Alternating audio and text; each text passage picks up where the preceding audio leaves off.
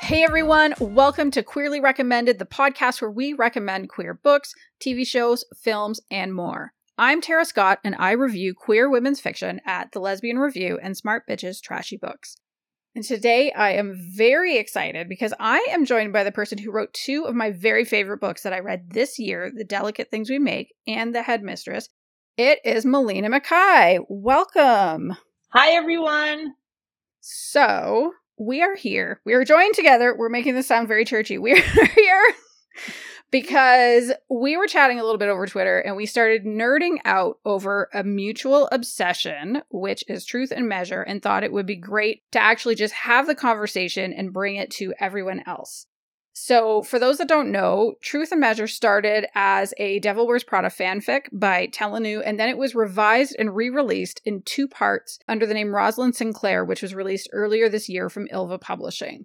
Something to keep in mind as you're listening, when Ylva released it, it is actually two books with two different names, Truth and Measure, and then Above All Things, but it's one complete story. You really can't read them separately. You need to read them together.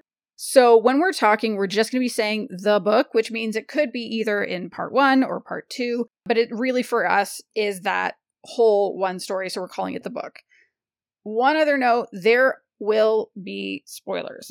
That's just going to happen. There's no real way to do what we're about to do, talking about the differences between the two, what we love about them, what changed and all of that without spoilers. However, it is a romance. We all know how romances end. They all have had those happy endings. There are no massive twists. There is one twist in both that we're just going to leave that alone. So even if you haven't read it, I think by the end of this episode, you're going to want to listen to it. So because the fanfic came first, Mila, do you want to tell people what it's about? Sure. So Truth and Measure, the fanfic, was published on the Archive of Our Own in 2013. And from 2013 to now, it has 250,000 hits, which means people have opened that link 250,000 times. It is quite unprecedented for a contemporary fandom to have those kinds of numbers. And it speaks of the longevity of the story. It speaks of the quality of the story. It also speaks of how generations of readers keep finding it and keep reading it and keep maintaining the love for it. Truth and Measure, as it's published, is actually a series of stories, a big one, The Truth and Measure, and then it's accompanied by several ficlets, which either describe the story from Miranda's point of view or show us what happened after the main story ends. And one of them makes me cry all the time, The Parting Glass. When I want to cry, I just open that and I read it. And it's not that it's like sad. It just shows life after the story and it's beautiful and poignant. But it just makes me cry all the time because it's so beautiful and so wonderfully written. All the stories together are about 300,000 words. And when I read it years ago, I spent 38 hours on it and I didn't go to work and I didn't sleep. And I called my boss and said, I can't come. I don't feel well. And I wasn't feeling well because I was so sleepy, but I couldn't stop reading. So, Rosalind Sinclair, you're like totally responsible for my lack of productivity that particular Oh my God, week. For so many people. So I know so many people that went through something similar. How did you find this? Because the way I found it was Andy Marquette and Jove Bell used to have a podcast. I think it might have just been the Women in Words podcast. I don't know, but it was on the Lesbian Reviews podcast network that they had at the time. And Jove Bell talked about it. And I was like, I don't know, because I'm going to just apologize and hope nobody comes after me with pitchforks. But like, I didn't get into the movie, right? Like I saw it once and I was like, okay, that was a movie. And I think that was just where I was at the time. And the way Jove Bell talked about this fic, and I wasn't even really into fanfic. Like this was the story that got me into it. And she's like, it's like almost 300,000 words. Yes, it's long. I promise it's worth it. And I did not call in sick to work, but I think it took me two or three days to read it, and I basically neglected my kids for a couple days. Like, if I wasn't working, I was reading. It's immersive. So hard to put down. It's immersive. So immersive. It is. It grabs you, yes. and it won't let you go. And it is so amazing to me because it is a romance. It's a contemporary romance. It's an age gap. It has an ice queen.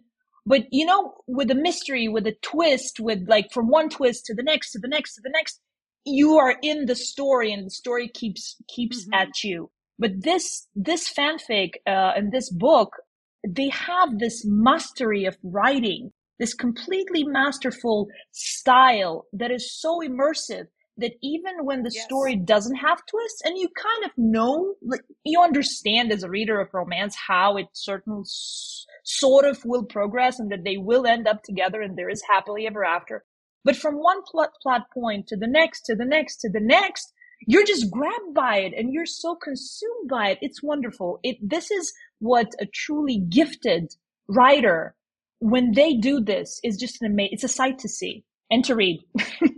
For the people, for the two people who haven't listened to me and read any of this yet, because I've been harping on about it across two different podcasts over 4 years, what is the fic about?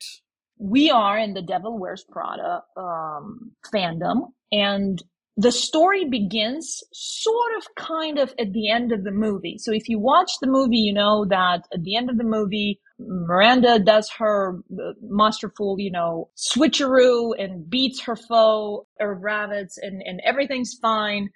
And Andy can't stomach the cutthroat environment and the everybody wants to be as quote and walks away. Well, Telanu didn't allow Andy to walk away. And instead, we are getting what happens if Andy would have never walked away. And the entire story is a progression of several months, exactly 9 months. And that is significant because yeah. after Paris, after they return back home, the premise of the story is that Miranda finds herself pregnant, alone, divorcing Stephen, the father of the child, and she's not just alone because the father's gone, but she is alone, and Andy is the only person she can lean on. And from there on, and from that premise, we have shenanigans. Yeah, and then when it's turned into an original fic, we get different character names. So Miranda is Vivian, and Andy is Jules. There isn't kind of all of that backstory, but it is sort of similar in the sense that Vivian is at the helm of this fashion runway. She makes fashion. Why did I say fashion runway? I meant magazine. Runway magazine is the magazine in Devil Wears Prada, and then it's du jour in Truth and in the book, right? Yes. Okay. So the reason I had to check is that I actually was reading the book at the same time that I was listening to The Delicate Things We Make, and I had to pause on The Delicate Things We Make for a little bit because I was getting some of the names of different things confused with each other, and I was afraid that I was pulling a magazine name out of your book. Poise. Poise is... yeah. In the McUniverse, it's Poise. Yeah, I'm doing my best. It's really hard when you're reading two books that have some similarities and you love them both, and then they start to blend. And I just had to like throw little barriers between them. So in the Truth and Measure book, though, it's still this like, yes, Jules is Vivian's assistant. Like the larger beats of the story don't change, in my opinion. It is still this like, oh, okay, my boss is pregnant. How do I support her? Oh shit, I'm catching feelings along the way. But it's more in the nuances that are different. So I think, you know, Andy is a little bit more of a doormat, and Jules very much stands up for herself. And I think that was actually really necessary because there was a really, really, really big thing that happened between publishing both of these. And that is the Me Too movement. Yes. And with Me Too happening, like I knew that the fic was being turned into like a published book. And I just kept saying to myself, how is this going to work? How can this possibly work with there being a boss-employee relationship? Because there are some workplace romances that involve boss-employee relationships that I actually can't read anymore because they just hit differently since Me Too. Like anything that comes across as like kind of predatory or whatever. I was so pleasantly surprised. And also I have to admit, like I was kind of terrified going into reading the book too, because it's like that fanfic was one of my top 5 books of all time. Like I don't give a shit that it wasn't published by any publisher. Like I read it so many times. It's so long. To me, that counts as a book. And I was so thrilled and relieved by how much I ended up loving it. And I did the same thing. I just like, I devoured it. And I was so mad that the second part wasn't out yet when I read the first part, because I was pining for the second part in a way that like, it reminded me of why I don't read fics that aren't finished anymore. Right? That's like trauma, the trauma of the unfinished fic. So I experienced that trauma. And it was like, I actually felt it in my body because of another Devil Wears Prada fic. And did you ever read Pure Shores? I did.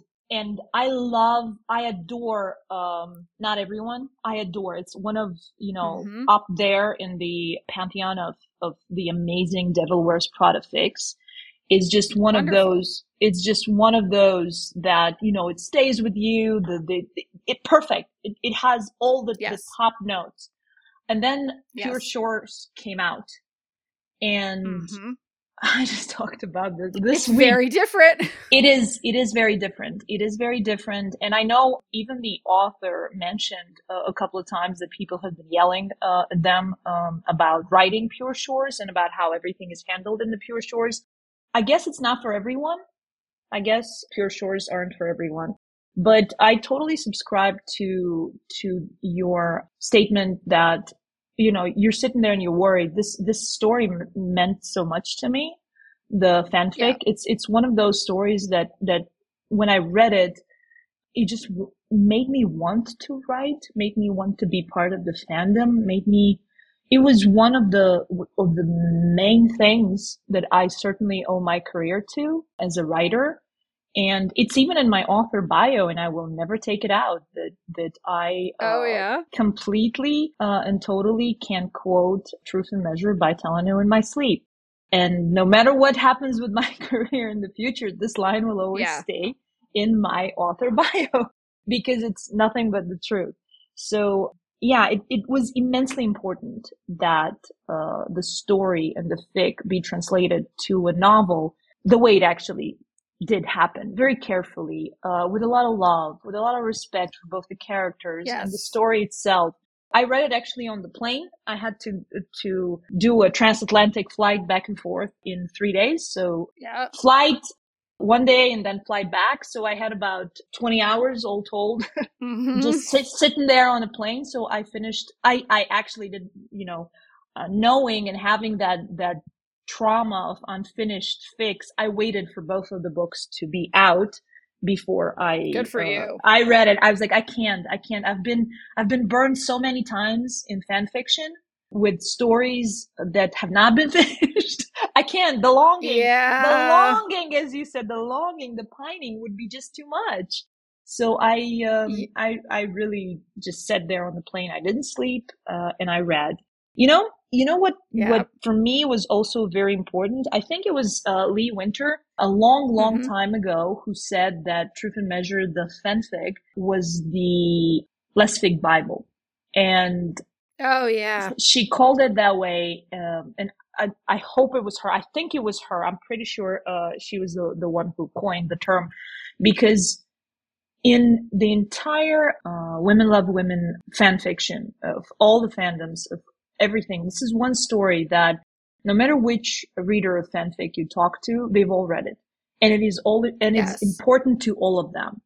Like, be it Swan Queen, be it Klexa, being you name it, they've all still read Truth and Measure, even if they're not necessarily a Devil Wears Prada, But it is such an emblematic fan fiction story to our community, to our niche, that it was super important for it to be translated the way that Rosalind Sinclair did translate it, with a lot of love and a lot of care and a lot of respect. So I take my hat off. I'm not wearing one, but if I was wearing one, Rosalind, no one's gonna call you on it. It's fine. I take my hat off. And one of the things that I really appreciate about her is that she made sure, because this is the third of her Devil Wears Prada fics that have been turned into books, because The Lily and the Crown was the first. And then, what's it called? The X Ingredient, I think? Yes. Yeah, yeah. Which was another one that, reading the fic, I was like, oh boy, in the hell? How is that going to be possible? Because the real, 2-minute aside rabbit hole for people that don't know, in the fic, the premise is that Andy finds out that one of the duties of Miranda's assistants is that they have to get her off. And so she's like, well, then I'm going to do it better than anyone else in the world. And it's like, again, pre-Me Too. And then the book was post-Me Too. And it just, it works. They're both great. They're both very different because the world changed. But something that I appreciate is that you can still get the fix on Archive of Our Own. There are a lot of authors that take fanfic and then turn it into books, and then they have to pull down where it came from in the first place, which can be, quite painful for readers that don't download and store the files on their computers or in their emails or in their e-readers. And she doesn't do that. So you actually can, if when we're done, you are interested in comparing, you can go read the whole fic, and then you can also go read the books. That's just possible. Read both. Yeah. And then come back and tell us what you think. If Twitter is still standing at that point, find us on Twitter and let us know what you think. And if it's not standing, you can email podcast@queerlyrecommended.com, and I will pass on your email to Mila. So what are the things in the book? What changed that you particularly loved? The thing that I absolutely adored is that we kind of get to glimpse inside the relationship a lot more than we did in the fic. So Rosalind really expanded on, once they get together, what does it look like? And not just the sex scenes, although those are also expanded to the great joy of many of us. And but their relationship, their interactions. Yes, the fic is also quite rich in those, but the book just goes beyond. It's deep, it's profound, it's meaningful. How they step out together, in public the first time, we get to see that. We get to see interactions once the kid is born. I love those. They're seemingly little details, but again, the way Rosalind builds very profound moments from small details interspersed throughout the book, I'm just in awe. So that was, for me, quite a satisfying, find in the book versus the fic. Yeah. And for you? I think for me, what I loved actually is that it left some things behind. That it was my least favorite things actually didn't make it in the book in favor of what you're talking about. For me, reading the fic, which I love, and I've probably read more times than any other book in my life, except for maybe Jane Eyre, which I cannot tell you how many times I read between the ages of 14 and 25. Do you remember the brunch scene? Yes. With the French toast. With the French toast? Yeah. Well, so it's they are together. Andy doesn't work for her anymore. Miranda, is in charge of all these magazines and doesn't really have time. And they go for this brunch in public. They're not out publicly yet. And Miranda, the way she's acting is very strange, almost like they're acquaintances. And then Andy basically begs for more time on her calendar. And that whole thing just made me so uncomfortable. every time I read it because I think I just wanted so much more for Andy. And so then reading as I was reading the first time, as I was reading the book, I was like, oh God. And then I was like, wait, it's not there. It's not there in favor of a much healthier relationship dynamic. This is wonderful. That's another thing that the book has. The relationship is a lot healthier from the start. Yes. From the very beginning. Yes. But I mean, this is also one of those aspects that you have when, you know, turning fanfic into original fiction is some things you get to keep, but some things you cannot keep. And one of the things that you cannot keep is you have to build characters anew. You have to have the characters be yours.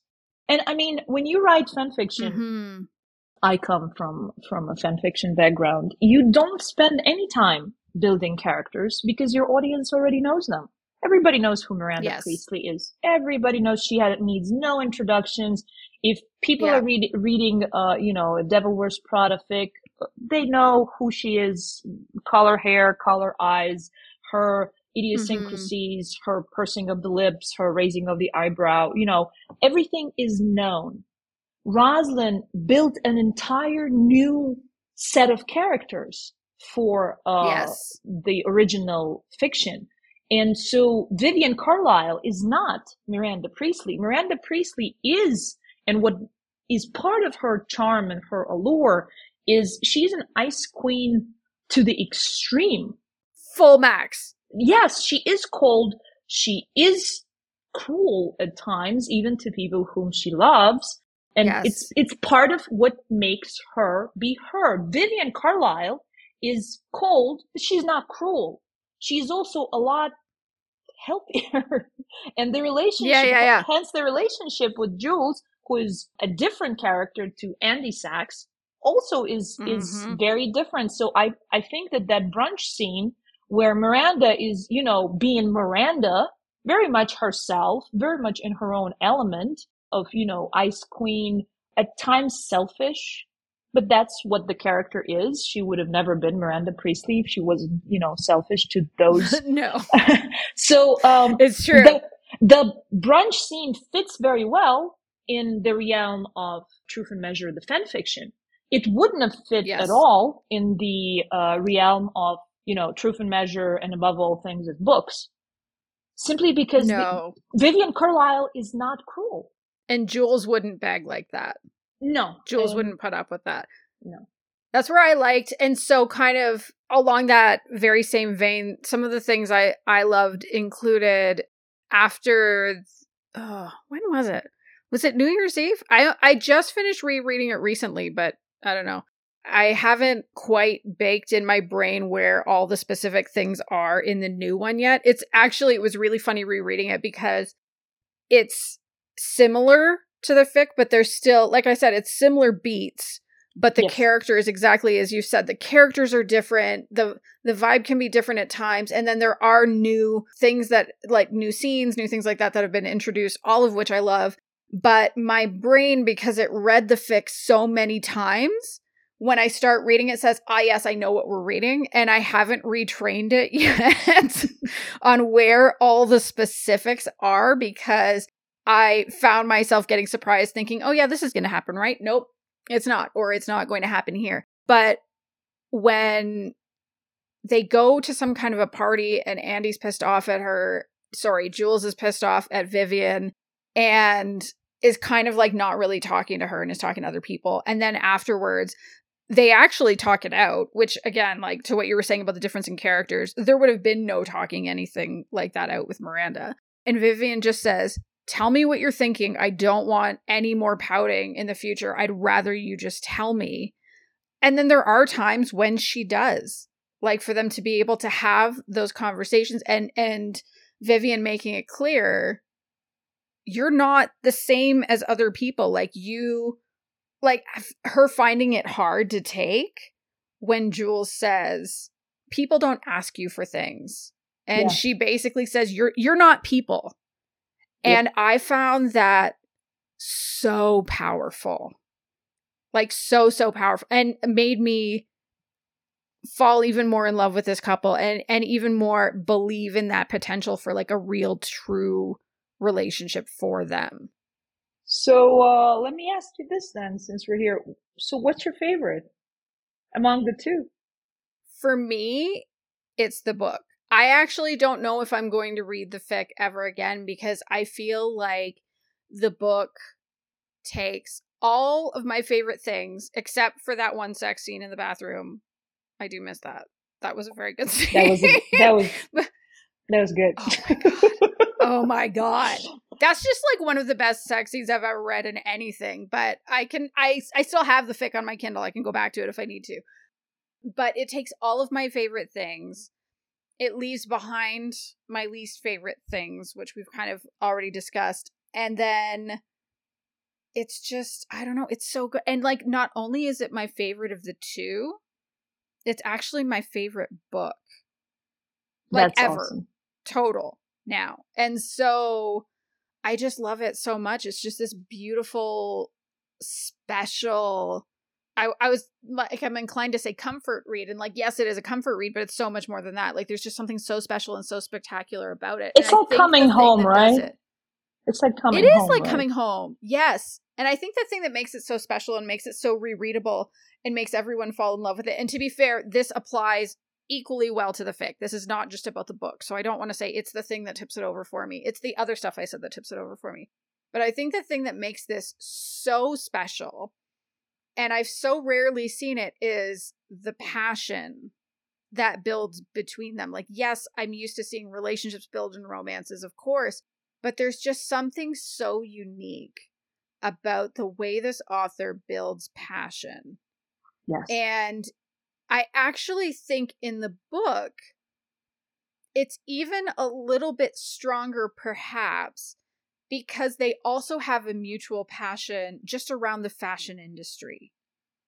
And it really, like, I'm not going to say that that drives the passion between them, because if you say, look at The Music in the Mirror by Lola Keeley, that's one where, like, I would say the passion factor is equally strong, but that one is because they both have a passion for ballet, and the passion for ballet turns into a passion for each other. In this case, I think it just helps that they have this thing that they both mutually care about, so it gives them more common ground than what is had in the fic. I don't know if any of that makes sense. I got very excited. It does, and I agree. I agree to a certain extent. It is developed more in the books. Because in the fanfic, you could at one point, you could say that it's sort of fated love, you know? Yes. It is love that, and it is a relationship that it's meant to be. And it is meant to be because yes. X, Y, Z, but it's more that it's meant to be.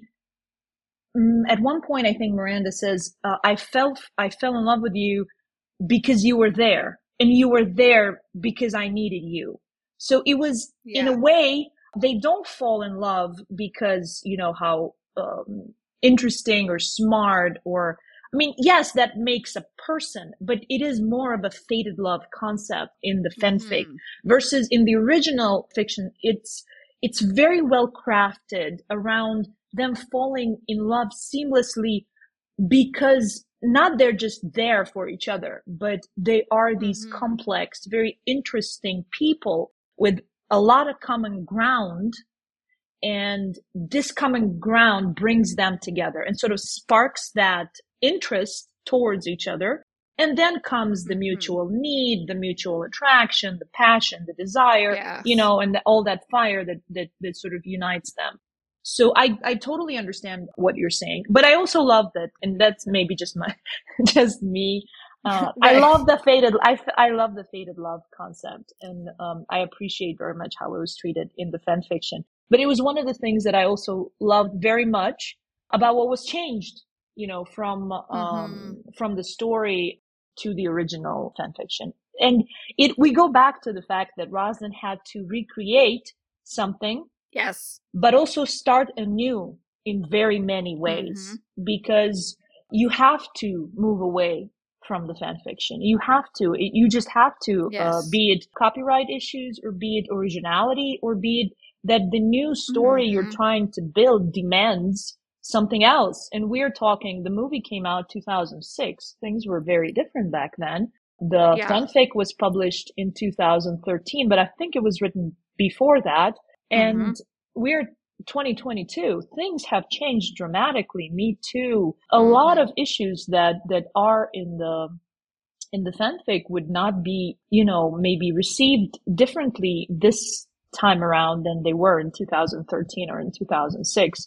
That's why I admire Rosalind Talent so much, is the knowing what to change and to change it in such a way that would enhance the story and take nothing away from it. Yes. Yes, I agree. And it's interesting because one of the things that I loved the most about the fic didn't make its way over to the book, but I didn't care because of the way she rewrote those characters and turned it into a much more healthy relationship. Because I think in the fic, it was so impactful every time Miranda showed an ounce of noticing or care towards Andy, because she showed so little care towards most people, especially to anyone that was in the walls at Runway.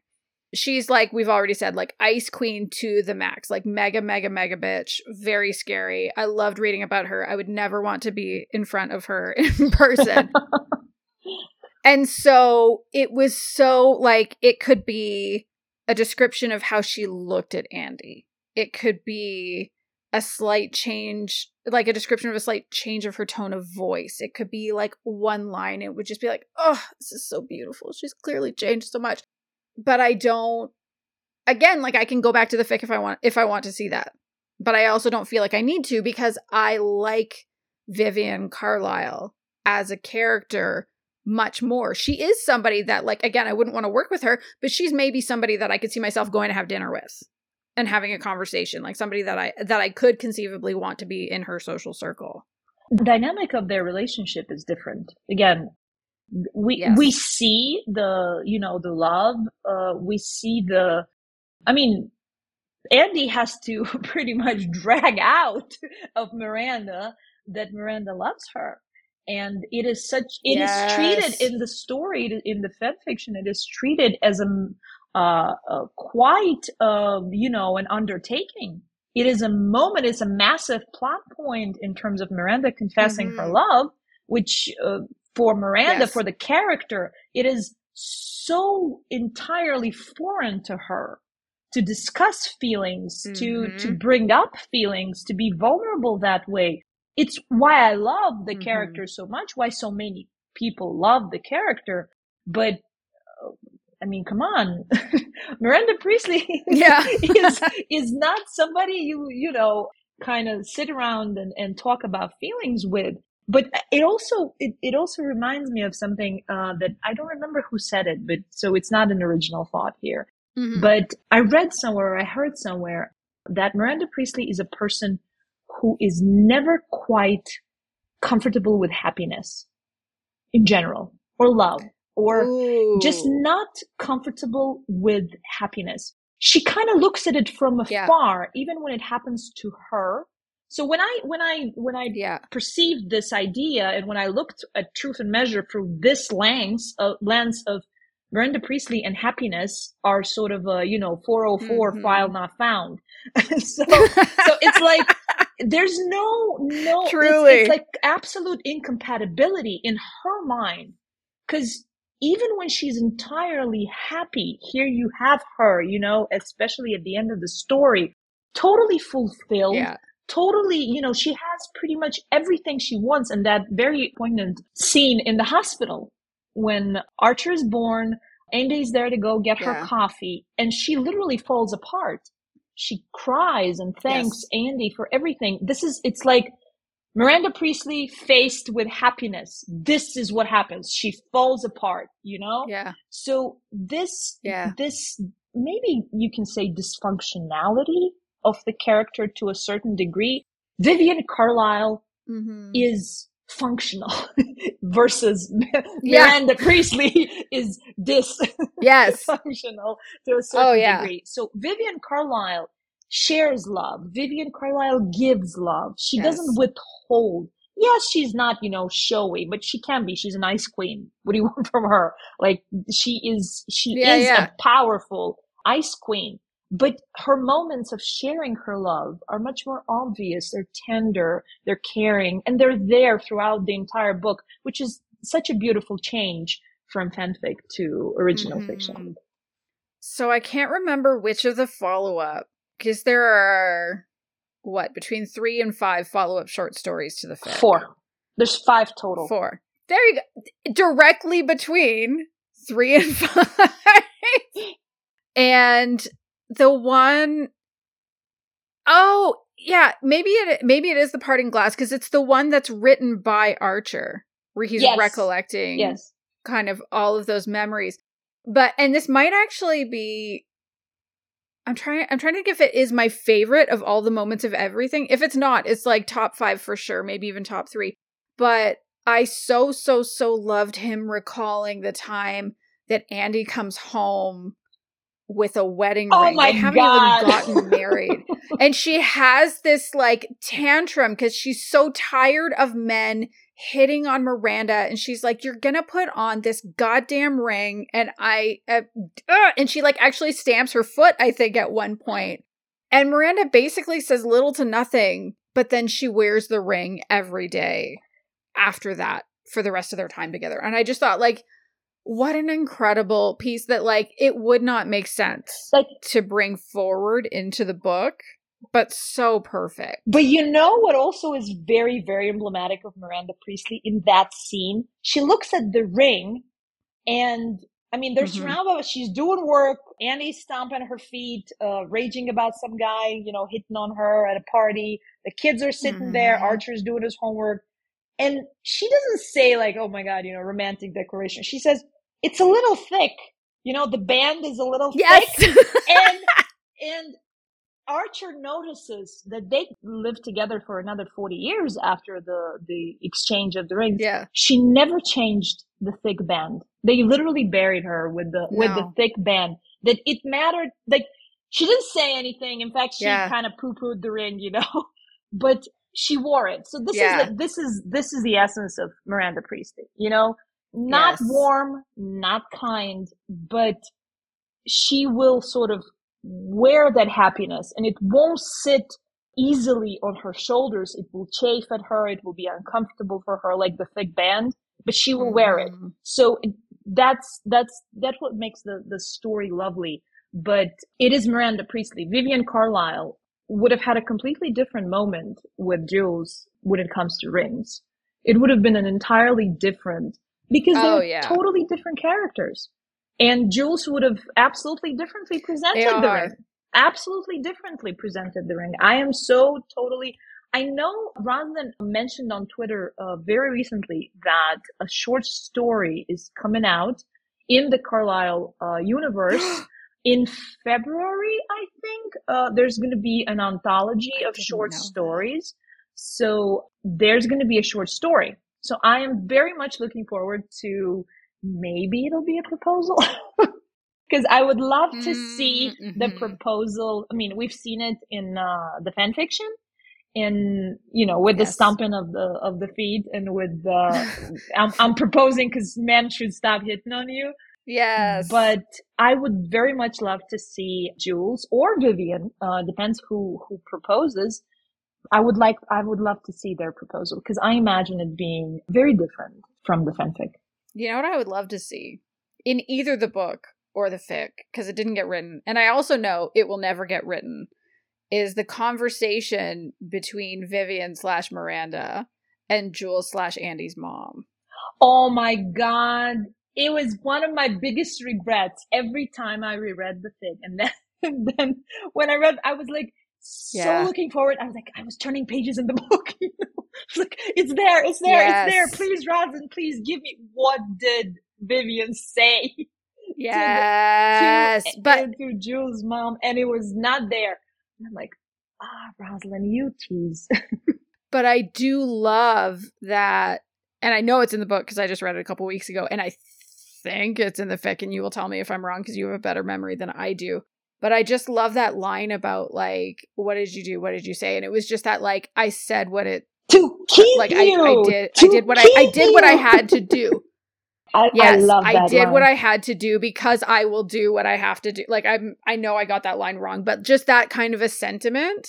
Yes. That I will do especially everything. From someone like that. Yes. Mm-hmm. Big time. Mm-hmm. Big time. It was one of those moments, one of those plot points where, I mean, we know that Miranda/Vivian, that she loves Andy/Jules. We know it. And she shows it through various points. But this one, this is like, you know, the grand gesture that romance novels have. Yes. This is where she literally goes against her own grain and debases herself, which for her is like humiliation itself, to explain herself to people whom she doesn't respect, for whom she has no particular feelings, and whom she, you know, whose opinion she doesn't value. But then, like, for you, Andy, for you, Jules, I will do what is necessary to keep you happy and to keep you happy with me.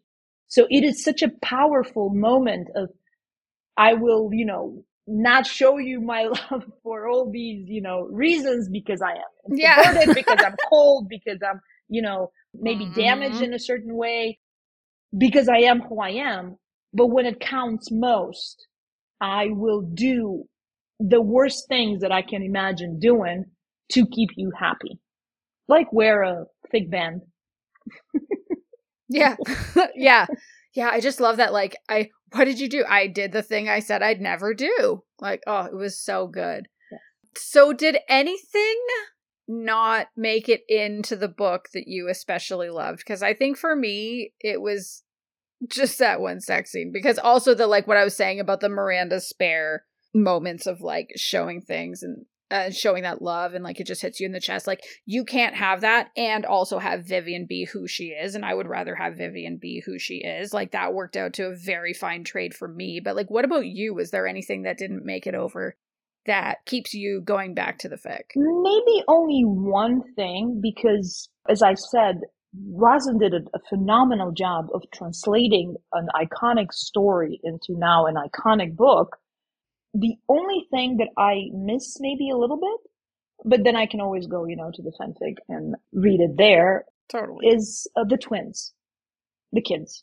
Mm. But here is where I think the trade-off is completely fair. Miranda and Vivian, we keep coming back to Vivian being much more humane already. She is maybe not warm, but she's whole and she's healthy. And she is not cruel. Yes. So she doesn't need a counterbalance for humanity's purposes, you know? Versus Miranda. Yeah. I can't imagine Miranda Priestley on her own without that vulnerability that the twins give her, both in the movie and in the story, in the fanfic. Mm-hmm. They make her humane. Andy sees her initially and basically falls in love with her because of the twins. Because otherwise he's like, I don't know, you know, she's maybe starts getting a little attracted to her, but her humanity, her more sort of warmer traits of her character, her soul, if you want to, you know, me to go very dramatic, are shown in those instances when she's with the children, with her children. She has a lot of guilt where they're concerned. She thinks a lot about their happiness, about their health, about their emotional stability and well-being. And we don't see it anywhere else because Miranda is, you know, the original ice queen. So there isn't, we can't glimpse those moments of humanity and warmth. Because if there are no twins, you sit there and you ask, what is Andy seeing in her? You know? I mean, sure, she's Miranda. Yeah, she looks like a psychopath without them. Vivian Carlyle doesn't need the twins to be the character that she is. We never ask ourselves, well, what is Jules seeing in Vivian Carlyle? We don't need to. It's very obvious. Yes. It's very, very obvious what is attractive about Vivian Carlyle and why is Jules so enamored. And we wouldn't be seeing that with Miranda Priestley. So I think this is the only thing. I miss it, but it's not needed. Yeah. It's not needed because Rosalind created a brand new character in Vivian Carlyle who is already humane, who is not extreme, who's not cruel, who's not inhuman, you know, so that she doesn't need a counterbalance for vulnerability. She already is who she is. Yeah. Yeah. I think that makes a lot of sense. I didn't miss the twins. And I actually think, like, just watching different reactions to this book, that seemed to be one of the most polarizing things. People either really, really missed them or didn't really miss them at all and didn't kind of notice that big of a difference. So, yeah, it was interesting to see that. Also, I find it fascinating how active this fandom still is, even though the movie's been out for so long. Yes. I think that's so cool. It speaks, I don't know if it's Meryl or Anne or, but the quality of the writing in the fandom is unbelievable. Oh, yeah. And it keeps the fandom going. Look at how many authors, mm-hmm. how many sapphic fiction authors came out of this fandom. I know very few other fandoms that produced as many. Sure, Lola Keeley wrote in Supergirl as well. And Lee Winter wrote in Swan Queen. Lee Winter wrote in Swan Queen. And Rosalind Sinclair herself wrote in Grace and Frankie, Frankie and Grace. Grace and Frankie. Yes. So, but their sort of main fandom was always Devil Wears Prada. So the longevity and the quality, the sheer quality, these are the three authors are absolutely unbelievable, award-winning, renowned throughout our community. Amazing. You too, though. But also you. Like, you just picked up 2 Goldies, didn't you? Or 3? What was it? 3. Yeah. So also, I think the only fandom that's produced more authors is Xena, which, to be fair, that was also like ways back. But the thing that I really appreciate about, and it speaks to the quality, is that, like, I started reading in this fandom not remembering anything that happened in the movie, and it didn't matter. It never mattered because the writing was just so good. And I found the same thing. I got into Swan Queen for a while. I only ever watched one episode of Once Upon a Time. And so much of the writing there is so good that it doesn't matter. So that's kind of my opinion. Like, yes, it's always better if you know who these characters are. But Truth and Measure, I've been able to recommend to many people that never read it. And I said, it doesn't matter. Approach it as a workplace, Ice Queen, age gap romance, and you're going to have a good time. It's canon. For me, Truth and Measure fanfic, it's canon. I think I tweeted about it just like yesterday or something. Somebody said that, you know, when you have an iconic fanfic story, it replaces canon and becomes it. Mm-hmm. And then you sort of treat everything else through the lens of this fanfic story. It is absolutely, I mean, some of the elements that we find in the fanfic are then sort of adopted by the entire community and treated as such, like the name of the parents, you know, or things, or like, where's one from, where's the other from, the names of town. Like, we treat Truth and Measure, you know, the nerds in this fanfic, we treat it as canon. Yeah. And it becomes, you know, canon for us. And I've seen numerous stories in the fandom written with Truth and Measure as, you know, the actual, you know, details and like fanon, you know, you can call it fanon, but mm-hmm. It is so iconic that it replaced, you know, what happened in the movie, and not everybody watched the movie, and not everybody read the book the movie is based on, but mm-hmm. the sapphics who adored the fandom, everybody read the fanfic. And they treat it as such. This is what happens. I'm not taking questions at this moment, you know? Yeah. Well, when you were mentioning how many hits it has on Archive of Our Own, I was curious and looked up and sorted by kudos again, because I haven't done it in a while, because every so often I'll go to just look up everything under Devil Wears Prada, sort by kudos, see if there's anything new. It still has more than any other Devil Wears Prada story up on Archive of Our Own. It has more than 5,000, and it has almost 2,000 more than the next story. Yep. Like the one that has the second most kudos. Yep. Like, it's just so well loved. Even people who have nothing to do with the Devil Wears Prada fandom still absolutely have read it, be they from Supercat or Swan Queen, you know, the other Ice Queen representative fandoms. They still have read it because it's so iconic and it's so well written. The quality of the writing, the storytelling, the jokes, I love it. Everybody loves it. Yeah. Yeah, right? I mean, it's also kind of a friendship litmus test at this point. So we're kind of near the end, but I want to shift things a little bit because, like we've kind of mentioned here and there, you also wrote in this fandom and you also took your own fic and turned it into like original stories that you've published. What is that like to kind of go out and write something in a fandom that ends up being quite popular and then turn it into a book that also becomes quite popular? Well, I sort of have a confession to make here because I was so entirely scared of publishing, putting my words out there, putting my work out there. I was paralyzed by fear. So I took the road of fan fiction to sort of see first, can I do it? Will I be able to start, you know, and post, start to finish a story of be it 60,000 words or 90,000 words of however many? And will people even want to read anything that I write?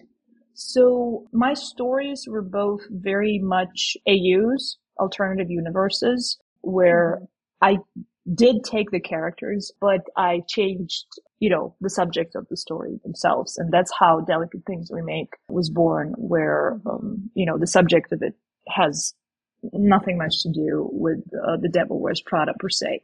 But you still have to do transforming, and you still, it was much easier for me. Here is again when I take my non-existent hat off in front of Rosalind, because she had a story that was very much connected to the source material, let's call it that way. I didn't have to dig as deep as she dug to transform the characters. Mine were already, you know, within AU. The story and the characters are quite different than the original, than the source material. Where she had to work, first of all, she had to work with an iconic story. And second of all, she had to work with iconic characters. And she took them and then so successfully made them her own with care and with love and with respect. Complete respect for me, and just a masterful work of art that she produced with the books. So yeah, that was sort of my journey into writing. I started reading fan fiction in 2015, and I stumbled around until I found Devil Wears Prada, and one of the first ones I read was Lee Winter's works in the fandom, which are also absolutely unbelievable and absolutely amazing. Brutal Truth, when she announced that she's publishing Brutal Truth, was the moment where I, who was absolutely unaware of sapphic fiction as a phenomenon, I was like, wait, what? You're publishing? Oh, whoa. You're publishing? So that's your portal into a community with hundreds of authors and thousands of books. Exactly. And I followed Lee Winter from fanfiction through Brutal Truth into sapphic fiction, and there was no going back for me. I just started to devour sapphic fiction to the tone of, I think the first 3 years, it was like 300 books a year. Yeah. And it was just like everything I could get my hands on. And so I owe Lee Winter a great deal of gratitude for introducing me to sapphic fiction and to sort of pushing me from fan fiction into sapphic fiction. But still, fan fiction remains the first love. And Rosalind's story was one of those that inspired and that made me think that maybe that is the way to go. You know, maybe if I'm so scared and so apprehensive, if anyone will, you know, want to read anything by me, or if I even have it in me to write, maybe fan fiction would be an easier gateway into the writing world, into authorship. And it was true. Once I started writing, well, I couldn't quite stop, and the fan fiction stories turned into books. All of mine, I didn't write that much fan fiction, but they're both on AO3. I didn't take them down either. Nice. So, speaking of your books, I hear you have a new one coming out. I'm very excited about it. Do you want to tell people what it is, what it's about, and when they can look forward to it, if they should be pre-ordering, basically all the things? All right. So, for once, it's not an ice queen romance. It is an age gap, but it's not an ice queen. Wow. It is a departure. It is a departure for me, indeed. It is quite a chance taking from me here. But the characters, just once I had the idea, I couldn't stop thinking about this couple in particular and what they go through. So the book is set in Paris and then in New York, and the book is split in two. It's a two-parter, but in one book, so it'll be released all together. And part one has the point of view of one character, and part two has the point of view of the other character. And the two parts are 5 years apart. I don't want to give too much away, but it is set in the world of fashion. Also, surprise, it is set in the world of fashion, and we see a very famous and very revered former supermodel who is now a designer, and her sort of descent in loneliness and lovelessness. And she's the queen in that ivory tower, and how a complete chance meeting sets in motion events that change everything about absolutely everybody in the book. So it has a supporting cast of characters. Some of the characters we've already met in other books.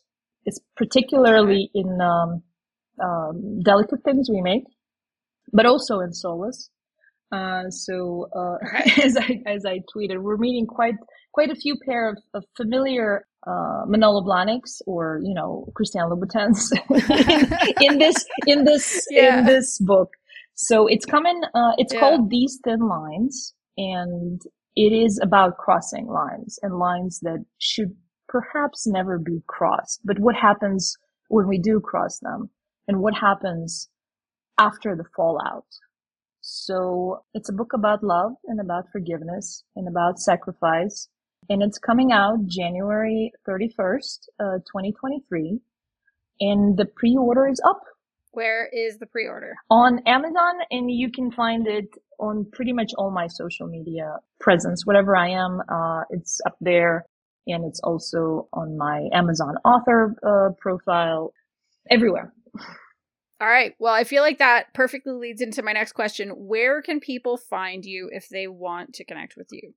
All right. So I used to say that I live on Twitter and that Twitter is home. So I'm currently sort of experiencing this very traumatic, for me, event of seeing the house where I live burn down, or being set on fire periodically, and then put out, and then set on fire again. And it's where where we all found our community, and where we all found ourselves a lot more. So I'm trying to find new outlets to be still able to communicate with readers and with the audience. So I'm on Instagram as Really McKay. Mm-hmm. I am on Facebook as Really McKay. MelinaMcKay.com has the newsletter subscription, which I am going to start to do interesting things in, like maybe short stories for the subscribers from the point of view of various characters whom we've seen maybe a little less in the books. Just to sort of keep people interesting and give something back to those who have, given me their email address and who want to keep in touch with me. Yeah. So for people that are listening, just on the Twitter note, we are recording this on November 12th. I'm not exactly sure what date this is going up yet, but as of today, we have no idea if Twitter is still going to be standing up or not. So if it is, great place to connect. But if it's not, just wanted to make sure that you had all of those other things.